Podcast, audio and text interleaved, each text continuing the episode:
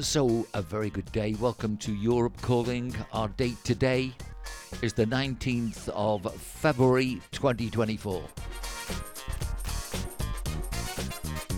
Okay, looking at our skies, uh, well, not a lot of cloud around. Uh, the the mountains look a little bit sort of fuzzy rather than clear today, but all in all, it's not a bad day, is it? Come on, we're into February.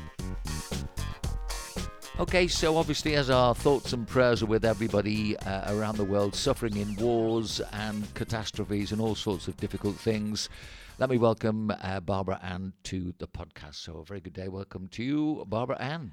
Hello, Vince. Hello, everybody. Yes, it's a beautiful day. Um, about, I think, in the garden it was 22 degrees, which is not bad for February. Gets a bit misleading, doesn't it, at times? Because you can go on one side of the road here and, you know, it's sort of quite cold or cool, Yeah. and you need Yeah, to. if you're not in the sun, uh, I, I agree because uh, lots of people that live mostly in England think that we have sunshine twenty four seven all the way around the world, uh, no, around the year. But as you say, you only have to go be on the wrong side of the road. It's it's cooler, and especially when the sun goes down, the temperature drops uh, quite quite dramatically down to about ten. So yes, we don't have the heat all year. Thank goodness, anyway. Now, we were listening to uh, some of the people who have come over to start a new life on the Costa Blanca uh, as we met them last night, people from Wales, and we've met people from Ireland, and the weather seems to have been a big factor this year, doesn't it? Definitely, you know, as as you say, they're new to living here. They've sold up in England, um, and they're ready to start their new life here. Um, I would think semi-retired or practically retired, but not, you know, 60, 65. So still plenty of life in them. Um, and they've just said they've had enough of the weather and different things that are happening uh, in England and Wales and the whole of the UK, really. So they think it's a lot happier here. People are happier. I think it's because of the sun, because it does make you feel terrible when you've got rain every day and dark grey skies. So I can see um, one of the reasons we, not the only reason, but it definitely is a factor. The weather. Yeah. Okay, well, look, uh, it's Europe calling, and today we look at the newspapers. Uh, so let me just um, have a quick look at our lead story according to the paper I'm looking at. Um, I've got all sorts going on uh, at the moment. Um, notifications coming through on the computer, which I don't ask for. Um, I've got videos on the computer screen, and all these things are distractions, um, you know, from what we used to do.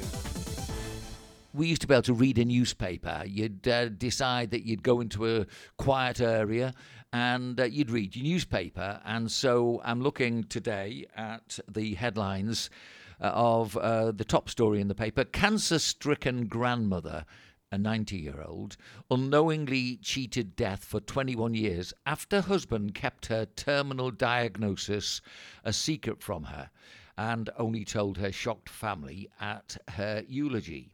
So, obviously, I'll look a little bit further down and uh, just see a little bit more of the detail into the story. And uh, this is a very um, uh, sort of very ordinary looking lady, uh, Rose Gamp from Edgware in London. And she died from a uh, separate illness, age 90, in April 2021, uh, and was um, completely unaware uh, the doctors had um, dealt her a death sentence in uh, 1999 after she um uh, knowingly signed up to a trial. Um, well, I mean, you know, where do you go with that one? So the story really is about the fact that um, her husband didn't tell her that she had this death sentence hanging over. And as far as I'm concerned, you know, it would appear from what we're reading that she benefited from not knowing.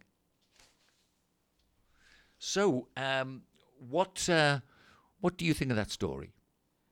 Well, I don't really know. I mean, uh, you know, how many times have doctors told people now that uh, they've only got, you know, six months, 12 months to live because it's terminal? Uh, some people do give up. I do. I agree with that. You know, because uh, we've had people that have overcome cancer, uh, breast cancer ma- mainly. Sorry, mainly, um, and it's because they are strong and they don't. They won't give up. Um, so I don't know. I mean, would she, would she have um, been diff- a different person if she knew that was hanging over her head?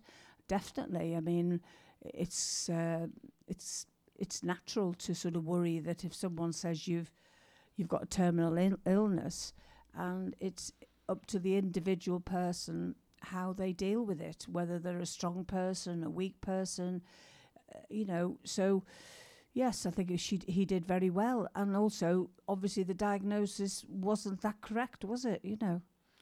You see, the thing really for me is that uh, we're all on uh, borrowed time. I mean, the, the minute that you're born, uh, you are in fact on borrowed time, and therefore, uh, y- you know, probably if somebody said to you, uh, you will live um, X number of years, and in the uh, month of February, on the 20th, uh, I'm afraid you depart, depart this late life.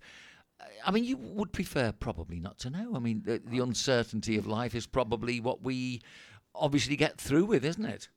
I think so. I think if it was me, for instance, and I think also I can speak for you, if it was a diagnosis that could could or could not happen in the future, mainly cancer, um, I think, and you're feeling well and you look well and everything's going all right, um, and they put put you on some drugs, and but I would think I would rather not know, because um, I think like this lady, she's lasted another 20 years after having a diagnosis. I mean, some people are given a diagnosis and they last 10 years or five years or more when they've said it could be months.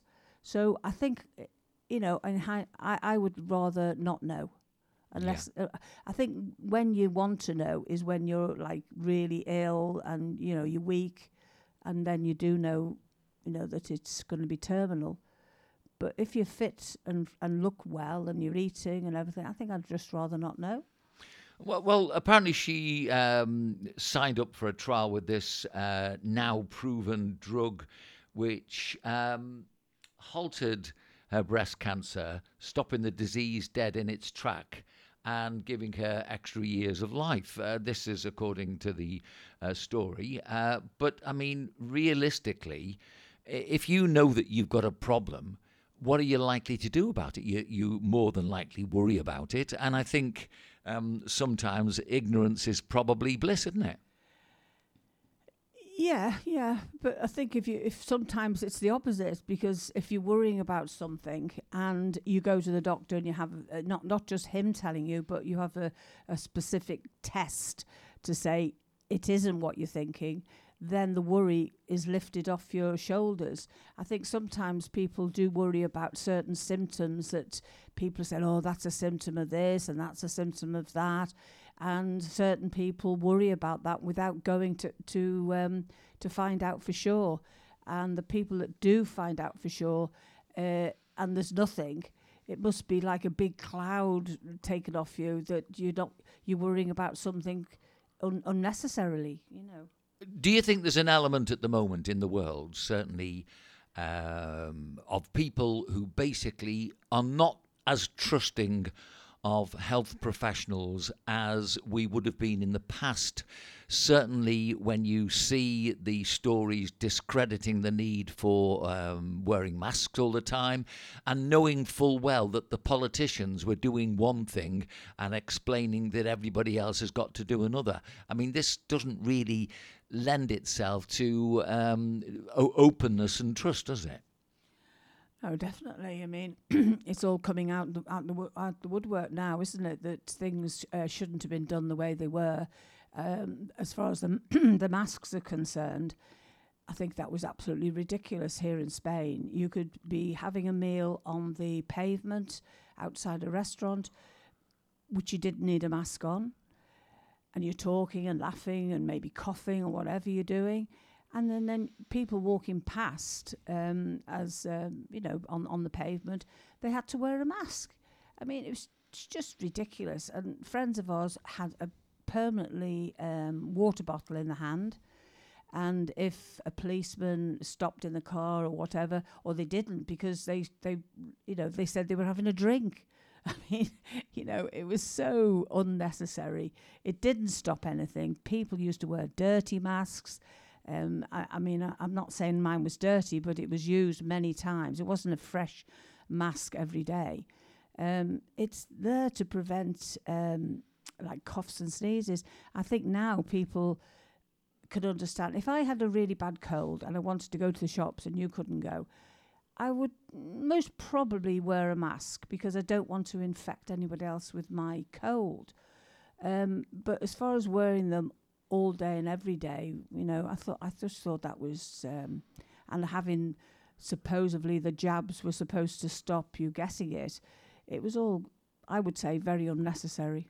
And of course, all this business about um, putting detergent into the shops before you go in. Oh. And, and yet, if ever you went to a bank where the money was being where the ca- dispensed, yeah, where the where the till was, they never disinfected the outside. We call them cacas. I don't know. Um, Cajas, yeah. Yeah. Um, Oh, the, with the pay- dis- dispenser, yeah. outside the ho- outside sorry the bank that was never washed down or, or cleansed or anything i mean there was one rule for one and, and another rule for something else you know so Okay, let's have a look at a headline here that says Chinese lawyer, 54, who married 94 year old millionaire widower 11 months before his death, is sued by his daughter after she was cut out of his, his will. Now, uh, would you read that story? Would you want to read that story? Um, what do you think of that one? Well, I wouldn't read it in depth, put it like that, but I would say it's uh, quite a uh, common thing. I think that the family would be absolutely furious that the father married somebody younger and all that carry on. But you don't know the details. I mean, he might not, he might have been estranged from his daughters, his sons, or whoever. They might not have visited him, visited him for years. They might have just, you know, wanted money off him all the time. There's lots of things why he did that um, she might have been very kind to him and, and uh, in his final years um, and gave him attention, which I'm afraid some families forget. Um, I used to work in a nursing home and um, mostly the patients would say, Oh, my son, my daughter, oh, he's so busy. That's why he doesn't come and see me very often. And always make excuses up. I think no matter what, you should always make time for your parents, even if it's only phone calls or f- uh, on a regular basis every day. A little one minute phone call makes a big difference to anybody. Um, and then when some relatives would come, especially children, would uh, adult children would come to see their parents, they'd literally stay five or ten minutes, which used to really upset me. Um, oh, and the, the the the parent would never never say anything. They'd say, "Oh, he's got to rush off," or "She's got to rush off. She's very busy." Blah de blah. If you go to see somebody in, in a nursing home, you make time for them. You give that. You take them out for if they can, for, for um, a tea or, or whatever. Or you go in the gardens and you spend time with them. You don't stay five or ten minutes and rush off. I I used to hate that, but you know that's that's what it is, isn't it? You know. Well, I have to be very honest with you. I would not look at that story. It's nothing to do with me. It's nothing to do particularly with anybody I know.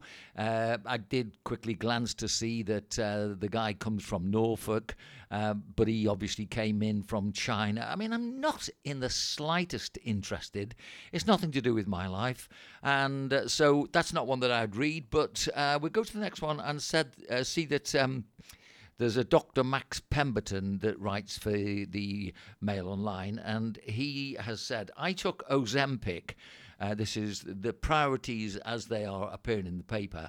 I took Ozempic to control my appetite and found it had another incredible side effect. Now, would you want to read that one?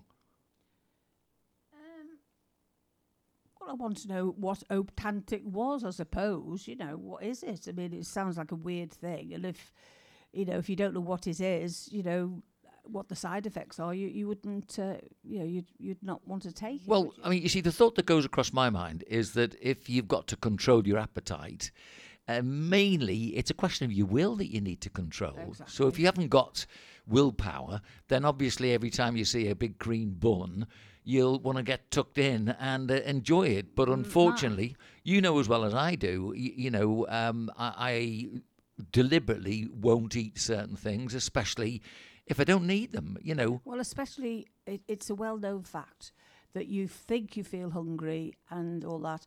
You drink uh, a glass of water, um, and it takes the hunger pain or the the urge to eat something. So people should, in general, drink a lot more water than they do, and that is a very common thing that people don't do. It's good for everything. It's good for your health. It's good for your um, your skin, you know, to keep it um, supple and things like that. But I do know lots of people say, "Oh, I don't drink enough water," and that's my advice to everyone: try and drink at least at least two pints of water a day, plus your teas and coffees in between. remembering we're looking at the clickbait. These are the little teasers that are in the paper uh, for you to click on and read. Now, um, you know, as I say, for me, uh, just unfortunately, you see, because they put the word incredible, most people will immediately think, oh, if it's in incredible, what does incredible mean? So, incredible means that you don't believe it. It's not credible. That's why it's incredible. And you know as well as I do, if these things were so wonderful, uh, you wouldn't have a proliferation, which means a lot of um, different diets being trying to be sold to people everywhere that you look. Well, the whole world um, sort of says that um, a lot of people are, are obese in the world, right? But when you go onto Facebook, for instance, and they give you, oh, this incredible uh, two, five minute, a couple of minutes, 10 minute, 10 seconds, I think it was, trick to put in your coffee. One was in coffee, one was in some other thing, uh, bananas and things. And you hear this long and lengthy um, video about, you know, so many's lost so many pounds, blah, blah, blah. And at the end of it, what did they say? Oh, to cover our cost, it is only going to cost you whatever. If they were really, really bothered, I mean, the governments and all these scientists were really, really bothered about people being obese, they would give that information for free because they say you could do it in your own home, you don't need drugs. But suddenly, at the end of the video, oh, but here how is you don't have to mix it yourself. We'll uh, send you the tablet or the powder, which is properly mixed in the right dimensions and blah blah blah. You know, it's a load of it. It's really, it, it makes you get angry because I'm not I'm not obese, but I do feel sorry for people who listen to these videos, and you know, there's so many of them. You know, which ones are true? Which Okay, we're true? looking at the headlines, so I'll move to uh, the next headline and we'll see what we can find.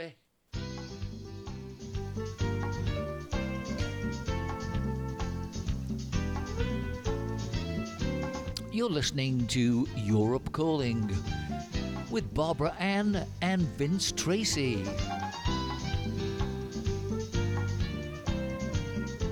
Okay, so here's a story which we won't do now because obviously um, I'll cover this story when I talk to Rob about football on Thursday.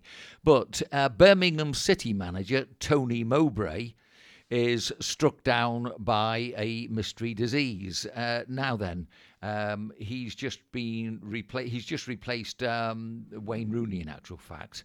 So. Um, really, when you actually look at these stories and you think to yourself, well, hang on, you know, um, uh, why would a, a football manager who ostensibly is working in, in an area where they should be thinking health and fitness, why would he be struck down? Now, as I was doing that, I'm actually um, trying to look at this online paper, and immediately they've uh, sort of changed everything. This is what they do all the time. So this is so that you can have another batch of adverts in different places on the screen in front of you. And I'm looking at a story which uh, is as follows: £13 an hour. Ecuadorian cleaner at London f- law firm is sacked for eating leftover, leftover tuna sandwich she found in meeting room. Okay, so this girl is there as a cleaner, and uh, obviously she's um, gone in to clean. And let's just see underneath the story a cleaner is suing a city law firm which uh, earns 46 million a year after she claims she was fired for eating a leftover sandwich. The single mother from Ecuador launched the claim after she worked for her agency that was contracted to London corporate law firm Devonshire's. Representatives of the United Voices of the World uh, Union, uh, which supports migrant workers, said she was sacked just before Christmas. Uh, this lady is 39 and was sad to have been fired from her £13 an hour job for the theft of a leftover tuna sandwich, which was uh, due uh, to the. It was going to be thrown away. So, okay, let, us unpack that one because really there is a bit that uh, we can talk about and discuss. The fact that obviously somebody is paid £9 an hour, sorry, £13 an hour, wasn't it, mm. um, to clean uh, is. Uh, probably minimum wage sort of territory. So it's not a lot of money. And uh, basically, if there's food going to waste, um, why would she get fired for something like that, in your opinion? What do you think? well, I don't know. You know, it's just pettiness, isn't it? I mean, be somebody who's, uh, you know, coming into that room, seeing her maybe take it or whatever, and is more sort of thinks she's more superior than her, than um, you know. Some people don't appreciate cleaners in offices in general or cleaners anywhere, like in the streets uh, if we didn't have cleaners, I'll tell you the place would be in a right mess because some people don't know how to clear up after themselves, and uh, cleaners uh, should be valued a lot more. If it was an um, non non you know like they've obviously had a meeting in the morning or whatever, and they've left like you do, you have sandwiches and coffee and cakes and biscuits on the centre table, which I do know happens if there was one left over, what the heck is what what what's the problem? For so it's obviously somebody not very nice has decided she thinks that this woman, uh, you know, deserves to have the sack. I mean, how heartless is that just before Christmas and okay. with a young family? I have uh, another way of looking at this because I f- felt just like you did. And then I thought, supposing she ate what uh, the, the, the tuna sandwich and suddenly developed a really bad bug, I have a feeling that the litigation might be that uh, the company uh, should not have allowed that food to be there. And so, I mean, the, the law can be so silly these days that you yeah, could but, see litigation and yeah. the firm actually being fined for her um, eating something that was left. I think that's a bit a bit sort of extreme because if they've had those sort of sandwiches on the centre table, for instance, everyone in that room have been eating them, and there's been one left over, so they'd all be ill, wouldn't they? You know. Well, no, so no, no, no, no. Not um, if not if a period of time had gone by, and maybe a fly had gone on the oh, tuna sandwich or something like that. Yeah, that's you know extreme. Well, of course it's extreme, but then again, the whole point about discussing things like this. Well, I don't think she would she would have um, complained because she's done something that she shouldn't have done anyway. So she can't turn around to that company and say, "Oh, it was your sandwich." Well, they'll say, "Well, you shouldn't have taken the sandwich." okay, um, I'm not saying I'm right and you're wrong, but that's the way I would look at that, which is slightly different, obviously, from the way you look at it. As we look at our next headline, which is baby is found dead alongside girl aged three and boy seven in little home as a woman aged 42 is arrested for murder after cops visited property over concern for welfare weeks earlier. Then, a little bit further down, officers tragically found a boy, a seven, girl three, and a 10 month old boy at a home in Blaze Walk in the city's northern suburbs in the early hours of Sunday morning. Well, this is absolutely, um, uh, it's just a desperately sad story to read.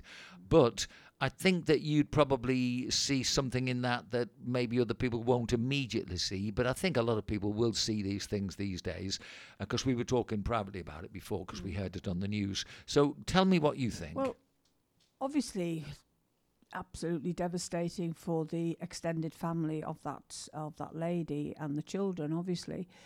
But again, you've got to deep in, you know, look into this. You the way the world is at the moment, or the way England, sorry, is at the moment, and other places. The desperate, um, the food, uh, the, the bread line. People are on breadline. The wages aren't going up. They go to food banks, which some people most probably absolutely hate going to food banks, but it's a necessity. I've never known food banks in all my life when I was young, so that's one thing she might have been mentally uh, de, um, sort of um, disturbed by the way things are going. I'm not saying she she is, but to actually kill her own children, she might not want them to be in the world that we're we're, we're actually living in at the moment. She might see it in, in another way that she'd rather her children not live their life because the world is so horrible at the moment and she couldn't see any future for them. But you would have to be mentally uh, disturbed to do something like that because she didn't, as you know, she didn't kill herself. So there's there's lots of other things. She might have not been able to feed them all, wondering where was the husband. There's no mention of a man, or, or it doesn't have to be a husband. Where's her partner? I mean, one of the children was only a baby, so she's obviously had a had a relationship uh, in the last say year. So there's lots of reasons, and if she is under uh, scrutiny from the social services, um, there's something more going on there than you. You don't you don't do that sort of thing without you feeling um, without you being mentally disturbed. I think. Okay.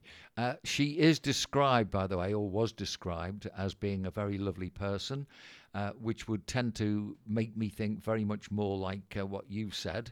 Uh, the, and the, the trouble really is that the world is a very, very different place uh, at various times, uh, you know, even during our lives. I mean, you did say that you never mentioned or you never saw food banks, but for example, in Britain, we had um, we had food rationing until 1954. Uh, now, obviously, uh, as a baby, excuse me, you, you wouldn't remember that, but um, you see, the thing is, um, my parents, um, I do know, struggled. Um, I do always respect the struggles of my mum and my dad. I always remember that, you know, I didn't particularly get on with my dad for a long time in my life till I was about 16. No, it was probably about 18. And then later in life, you know, when my dad sort of said to me, I'm sorry that, you know, maybe I was a bit rough with you in the early days. And I said, well, you know, don't even think about it because I understand. I did understand how difficult it must have been. And you said something then which really uh, resonates with me. You see these stories in the paper, in the press, regarding, you know, um, what is a what is a, a, female and what is a male and all this transgender um, stuff, which really has sort of knocked everybody sideways because when you think about it, there are enough problems with single mothers and being dumped with their children by men who basically haven't got the um, there is a word which I won't use, but they haven't got the the strength of character mm-hmm. to to stand and face their responsibilities. I'm sickened by them as a man. Yeah, they just could walk away, and that's exactly what I would say as well. A woman, a woman, a real woman, um, in the majority of cases, sticks by their children through thick and thin. But unfortunately, some men, not all men obviously, but some men just think, oh, I've had enough of this screaming kid, or I've had enough of, uh, I want to go and, you know, go out with somebody else. And they can just walk out the door, especially if they're not married the, you know, the kids sometimes say to me, "Oh, you know, what is marriage? You know, it's only a piece of paper." It isn't just a piece of paper. If you get married in church or you get married wherever in a, whatever circumstance, it doesn't have to be on the beach, but you're married legally and you have both have responsibility for one another and when you have children, you are both responsible for your children. But when a man or a woman, I mean, it's not always the man that walks away, Vince. I mean, sometimes it's it's not as uh, of common, but a woman sometimes can walk. Well, we away. do know of one case. Yeah, exactly. Um, so it isn't always that. But they weren't married, and there Well- was no ties uh, uh, but apart from her leaving. But that's the children. point of marriage. I- If you don't have something which is legitimised yeah. and legalising, you're just down to sex and either hit and run, or if you're a good Yeah. person, you stay and make sure you look after your I family. mean, yeah. And and look, I, I, th- this is not a saint speaking uh, or anything like that. I mean, we've all been there and had to sort of change the way that basically we see life. So you know, But that's what marriage is about, isn't it? The ups and downs, through thick and thin. They're all the vows that you do um, in sickness and in death. These are all the things that if you really love someone and you want to be with them forever until death do us part, that's what it's all about. But if you don't, if you're just friends and you just have your, you know, somebody gets pregnant or that your partner gets pregnant and you, you fall out of love for whatever reason or something happens, the person can just walk away and there's no financial help, there's no nothing. Oh, yes, there is financial help if you can find that person to pay um, child benefit, uh, you know, child assistance for them. But in some cases, the man just goes and, and you never see him again, and that's it. Okay, going to move on. Uh, we've got plenty of things in the headlines to look at, and uh, have a look at this one.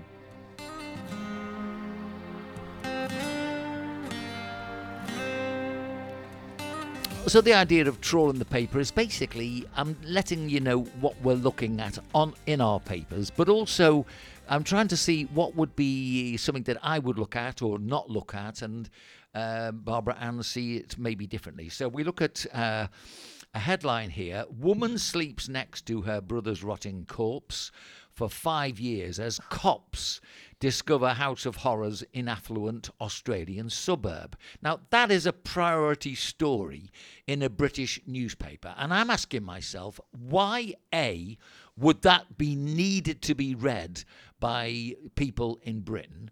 And then, secondly, um, it's this business, as we've just seen um, uh, in a couple of the other stories, uh, cops, not the police anymore. This is really it's the way that um, media can uh, sort of undermine the police because cops is like cops and robbers police for me is a force of people who basically are there to try and protect us so i've got to ask you the question would you want to read that uh, about an australian problem like that Well, I'd, I'd most probably you when you say you know people used to read the paper, yeah, you'd look at it, but you wouldn't um, dwell over it. If you don't, it'd be like a shock, and then you just carry on. But as you say, why is it in an English newspaper? It's horrific. I mean, it's. I mean, this is the shock thing that p- some editors and some journalists want you to. But it is horrific. I mean, there's horrific things happening in England. So why would you want to know what's happening in Australia? I mean, this is you know, unheard of, isn't it? Really, what happened? Well, I think we've said this once or twice before, and uh, I will say it again that, um, you know, when we go back into uh, our own childhood, I can remember from the age of 10, I think was the first th- thing that I ever really took note of. And I'd remembered my mum and dad had allowed me, it was a big privilege for me to go on a bus. Uh, it was only about I don't know, probably 10 stops. But I was going up to see my friend who lived in another part of Birkenhead, and uh, they were going to allow me to go and play football. And uh, in the course of the football, um, you know, there'd be about 10 of us playing on a field. We found out that um, there had been a murder on the local housing estate. And I always remember that they used to call this the pillbox murder. Now, uh, this was when probably, as I say, I would be about the age of 10, and that story stayed with uh, the society, the um, the local people, for uh, it was for, for weeks on end. Um, it was almost as if it was, well, it was. I mean, it was sort of a time when if you had a murder, it was something that was absolutely incredibly different. So, what's changed it? Um, okay, so well, let's just discuss that one. How's the Well, life changed so know. drastically? I know, I know, and it's, it's awful really because, as you say, that was what, oh, 50, 50 years ago, and you still remember it. But now it, it's so sad because you hear every single day, especially now, things of young, young people. I mean, 15, 14, 16, beginning of their lives, and I'm afraid sometimes you say, "Oh, yeah, that's sad," and you just pass it by. You just go on to the next sort of thing that's happening in your own life because it, it becomes so regular that I'm afraid people what can I say? How can I say? It it's not surprising you anymore like it would do if it was a murder once a year or once ever whatever. It's every day. Well, okay, look, what's changed over our lifetime? I think it's pretty obvious that the biggest change that's come over our lifetime is television, which then, of course, has been su- superseded by computers and now access to everything on telephones. And of course, the fact that we've become uh, absolutely immediate by the fact that we've got these um, uh, satellites which can beam down a story from another part of the globe, like we've just been reading about, um, from a story in Australia, which we don't need to know about. So, my question really is who who is making this happen and why is it happening? Is it really all about money, or is it as part of the conspiracy theory? Uh, is it really that some group of people are trying to make us all insignificant and worry? Yeah, or is it a lack of news in England? You know, some. I mean, we've seen some um, films, for instance, about journalists, and they're all, you know, hell bent uh, on uh, finding the most incredible story that, you know, that really isn't that important, but they blow it up to make it such, you know, so important that people start reading it. You know, but it's not important. I want to stick with this theme because I've got a, a, a a line I want to really look at with you, which is basically um, everybody's gone a lot more violent. We've had, we haven't had sort of major wars apart from obviously uh, those poor people suffering in the likes of Ukraine and Gaza and various other places now. But realistically, you'd expect ho- hopefully that people would be better. But but for, for me, it's pretty obvious. And I don't see the challenge anywhere. The challenge has got to be the television screen, the type of films that people are now being exposed exposed to, uh, the video gra- games. Um, but I mean, if everything is violent, then obviously it's going into your minds as violence. Now, I can discount video games because I don't, I've never played them, never wanted to play them. But when I go to my TV set, I am now finding it desperately difficult to watch anything worthwhile without being subjected to violence or gratuitous sex. Well, yeah, I mean, I would say 80% of programs now say at the beginning, this could offend people, it's uh, sex or violence from the very beginning, you know, and, and that's, c- again, we're accepting that. I mean, we're saying, oh, well, you know, it's sort of like um, a standard thing to say these days. But Well, the it's, a vid- dis- it's a disclaimer, isn't it? the um, the video games, have, uh, you know, as we we've been lucky with our children or our boys, they've never really been interested in video games because they've always been very sporty. They like to go out and play things and be in a team, but. The, I, from what I can see, some of the video games are so all about killing and shooting and whatever. And I don't care what you say, it must make an impact on certain people it doesn't obviously affect every single person because thousands, and millions of people do video games, but a percentage of those people, they're the people I think could possibly be future killers or have it in their mind that that that's what they want to, you know, be violent. You know, why would you want in in America, for instance, own guns um, and allow your children to learn how to shoot a gun? Fair enough, you know, but it's not the way you want to live, is it? Having your children learning how to do guns. I think the problem really is is that um, you know America is spoken of as if it's a country, and I think we've all sort of accepted that it's the United States of America. But each of those states is really a country. So if you have got 50 countries where, you know, there is the possibility of owning a gun, we've not grown up with that in certainly uh, Britain or, you know, again, I mean, you look at Britain, I'm asked to uh, hold a British passport. There's no such country as Britain. Britain is four countries. And the trouble is, we all accept, and we have to accept, uh, things which we know are I was nearly going to use a, uh, the, the wrong word, but nonsensical. How can I be British? Hello, I'm British. Part of me is Irish, part of me is Welsh, part of me is Scottish, and another part, the major part, is English. I'm English, that's what I am. And my grandparents were Irish. That's who I am. But no, uh, I have to have a British passport. Now, why? My uh, suspicion is that they try to diminish England they can't do it for England on its own, so we have to be included as British now. But there we are. Um, okay. Yeah, but just very quickly, you we only spoke to somebody on Sunday, and uh, he he spoke English. I said, "Oh, you're on holiday from England," and he goes, huh, huh. "Well, actually, I'm I'm from Scotland," and he had a strong. And people that are from Scotland, Wales, Ireland are fiercely proud of their their heritage but when we say we're English, we're we're we're told that we're being um, was it um, nationalistic or yeah, like, zingo uh, no, um, zingoistic? Never mind. We're being told it's not right for us to have our own nationality, which yeah. doesn't make sense to me. Okay, I'm going to look at uh, an article which is looking at the ways that you can be scammed. Now, I would want to read that. Uh, you don't really use the computer as much, but you do. Um, you do use a telephone, and this is saying the five scams you've never heard of but could get caught out uh, in 2024. Would you click on that and want to read it?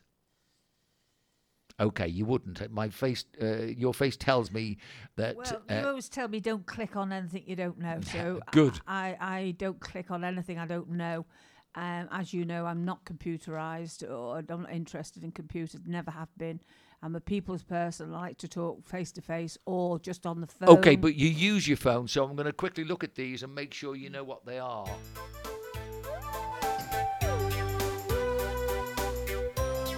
So the first one is called spear phishing.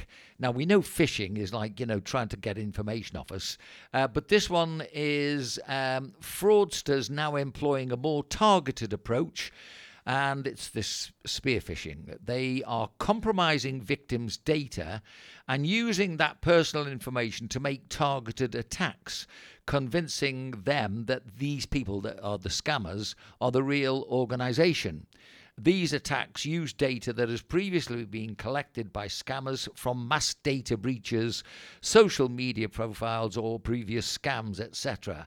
So they uh, have a cold call uh, asking for sensitive information from their customers. Uh, now, I came across one of these the other day because somebody sent me an email. Um, purporting to come from a bank. It's not my bank, by the way, but basically, uh, I immediately knew that it was a scam. Now, would you know if that uh, you got a message from a bank that wasn't yours? What well, would you do? I definitely.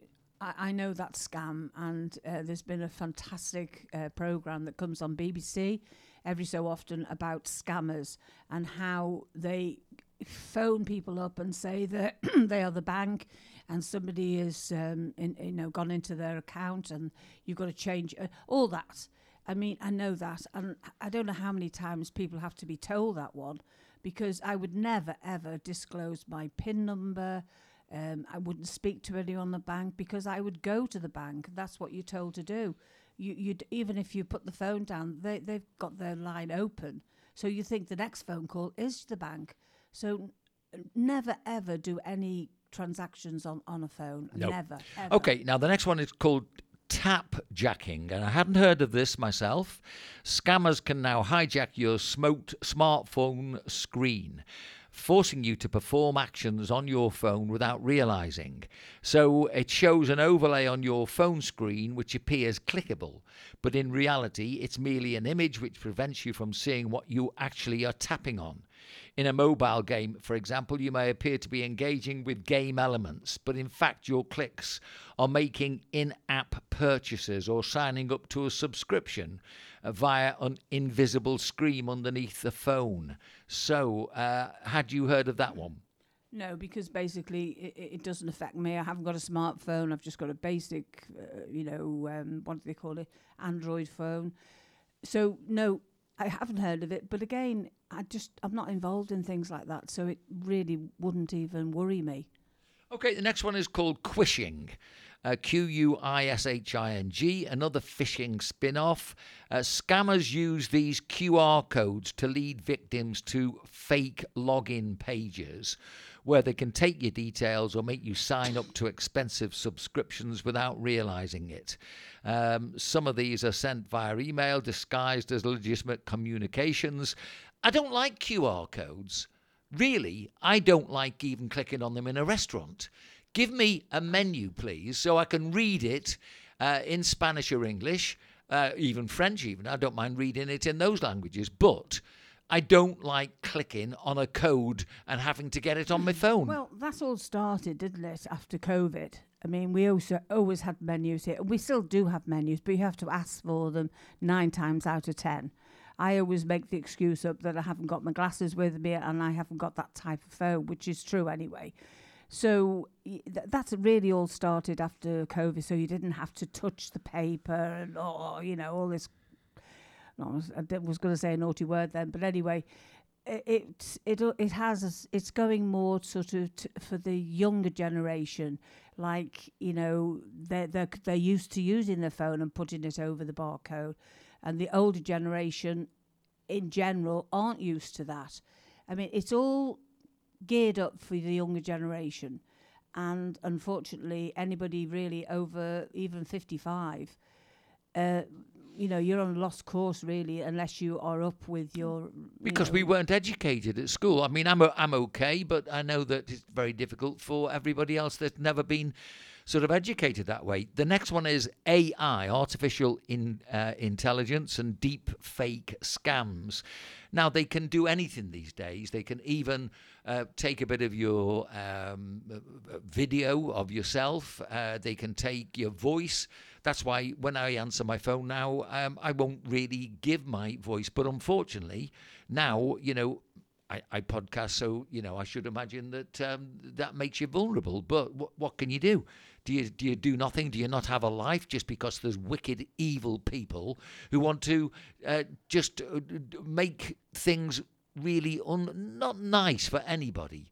So there we are. Did, did you know about I- that one? No, no. I, I mean, I'm lucky, really, and I think a lot of people like me are very lucky because we don't get involved in things like that. We've got more things to worry about than our flipping phone all the time, you know. So now I know about it, I would most probably say to somebody, "Oh, did you know that?" But it's usually the young people, Vince, isn't it? It's not really our thing uh, to be involved on the phone twenty four seven. You know, the what sickens me is when you see a young couple or even a group of uh, young people. I'm talking up to thirty five or up to whatever with a young family, and they they just they don't even talk to one another. They're just on the phones. I ju- we just find it so incredible. It's happening all the time, not just the odd occasion. It's almost like love has gone out the window. I mean, if you see a man and a woman, a young couple, for, good- I- for goodness sake, put your phone down. And, I and, completely enjoy uh, not looking at my telephone. Now then, I'm looking at another headline Couple forced to rescue a trapped driving instructor from four foot of floodwater while emergency crews stand by because they are only allowed to go in waist high. Would you want to know a bit more about that story? Uh, yeah, I think I would. Yeah, I think I would because I certainly would. So let's have a look.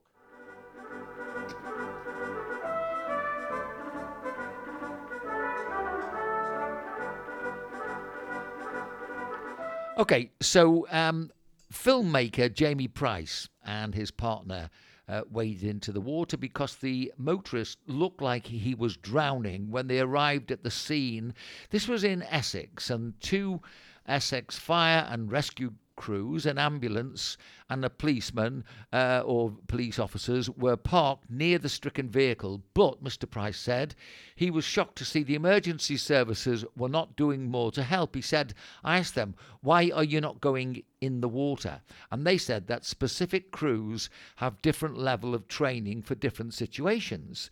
They were waiting for some specialist crews, but because the water level was actually four foot five inches, uh, four to five, 4.5 feet actually is, is what it is.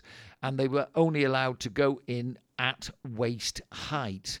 Mr. Price said they feared the specialised crews would not arrive in time because they were coming from Colchester and uh, they decided to take action themselves. That's it's dreadful, that isn't it?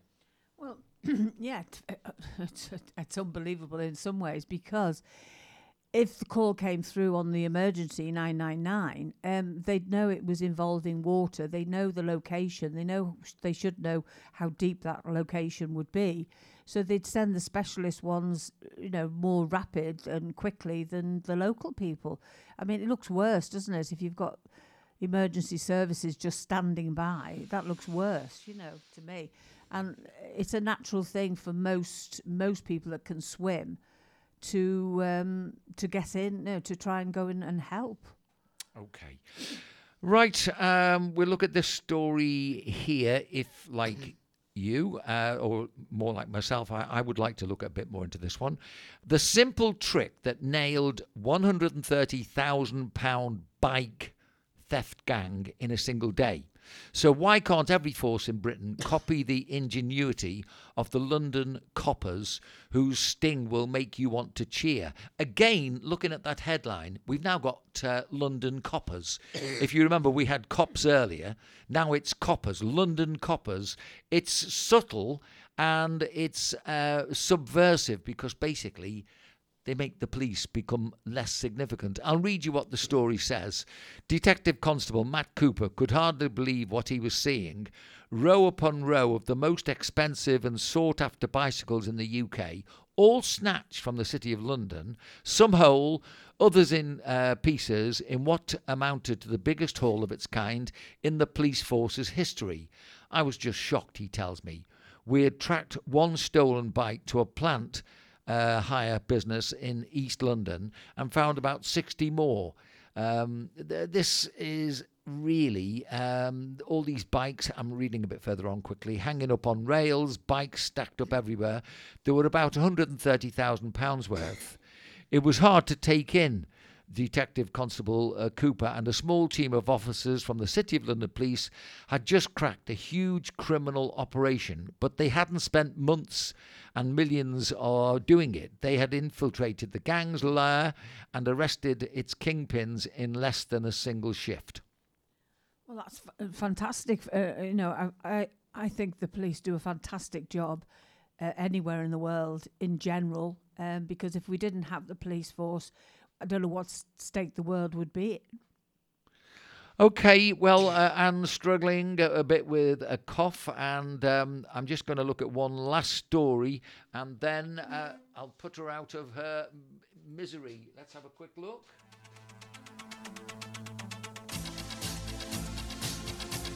And the story is that teachers in the UK are urged to search pupils for phones as Gillian Keegan unveils four way school can ban mobiles, including staff collecting devices every morning. But will it ever work? That's according to the newspaper. Will it work? Now, um, I would imagine that if the if the schools don't sort of get this sorted out now, they'll never sort it out. Um, because, quite honestly, um, I'm reading this paper again. Uh, I don't know if you've noticed in the English newspapers, we're all moms now. We're not moms in Britain, it's M U M S, mums. Uh, it, this shows me quite clearly that the paper is now Americanized. It shows me quite clearly that unfortunately BlackRock and Vanguard do have, unfortunately, the um, monopoly on everything we see. And uh, it looks to me like, um, you know, unfortunately, uh, everybody's given up on the fact that. Um, the uh, the Americans are taking over. You only have to look at the football uh, these days, the Premier League. You've got to uh, listen to uh, incessant droning of American adverts, which drives you mad. Um, okay, phones in classrooms. Give us your thoughts. Definitely not. Definitely not. Um, you know, because as I was saying before, you know, the kids are on the phone. A, lot of kids, I would say, not. I'll keep on saying not all, but a lot of kids. Uh, they can't survive without the phone. You know, you see them coming out of school, and I would say 99% have got a phone in the hand looking. Basically, because they've mostly had a hat to turn it off in school, and they think, oh, there's got to be, you know, some urgent message that they've got to. And it's not, it's all TikTok and things like that. Anyway, that's my first thing. But um, definitely, uh, we were talking about the Americans and the adverts and things like that. English in general, people, men, I should say, and women, sorry, love their football and have been grow and you, you're inbred with your football team wherever it might be. And exactly the same happens in America. It's inbred. Um, f- um, American football and baseball is that that is the key key um, sport. You're never going to change an American or an Englishman to suddenly go absolutely bonkers over baseball and American football. It, it's just not possible. The only thing is that's happening is it's the American money that's coming in, and you know Sky TV and things like that. But I just can't see the sense of having an advert for America that you can't buy. You can't, there's no way you can buy whatever the advert is. If you're going to put an advert on, put an English, you know, something that you can buy in England.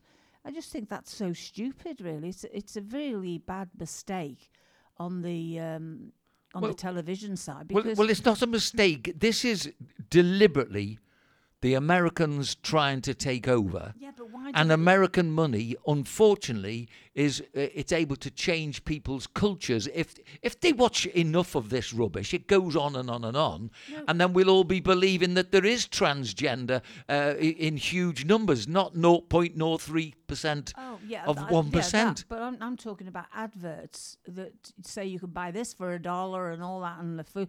You know, that's not, int- not no, no interest whatsoever to an English person. You know, he can't do it or she can't buy them. Well, just just staying with the phones, uh, several studies have found links between telephone use and poor mental health among children, including anxiety, depression, and low esteem. And there are growing concerns that pupils are using mobiles to bully each other and for sexual harassment. Let me also tell you that apparently it's still an option for the head of the school, whichever uh, head maybe is in place. So, therefore, the problem is being caused to an extent by weak head teachers who are not making strong enough decisions and making sure the staff um, make sure the, the kids stay safe. I'm really annoyed about this one. As a teacher, I'm afraid it offends the fact that I went and spent uh, years allegedly learning techniques and knowing how to behave in a school, etc., etc. Uh, unfortunately, uh, it's weak government and weak management in schools for me. Anyway, what do you think? Oh, definitely. I mean, they're quick enough to, you know, t- talking about uh, sex and all that. They're quick enough to teach young children things that they don't need to be taught at the age of five and upwards. Um, you know that that came in very quickly and slyly, wasn't it? You know, t- parents didn't know that their children were being taught about things like that. Um, no question of that. Um, but to just say you either leave your phone at home or you leave it in your bag and you do not and you turn it off. It's quite a simple thing to do. you know. Okay, are our thoughts um, uh, extreme? I'll read you one comment. They don't need to take any mobile phone to school. This is according to one of the comments. Kids also don't need 500 plus smartphones. Why aren't parents setting boundaries? I left school in 2005 and I had a mobile phone, but unless I was going on a school trip, I didn't take it with me. Not because I was told to leave it at home or knew uh, they weren't allowed at school, but in case it was damaged, lost, or stolen. I valued this piece of plastic tat and respected my mother who bought it for me and paid for the credit on it. Okay, that's it. We've seen enough of the newspapers for today. That is it. okay, everybody, have a nice week. That's what you uh, get in the papers in the UK if you have to read them. Yeah, be happy. Okay, bye bye. Have a good day. Bye.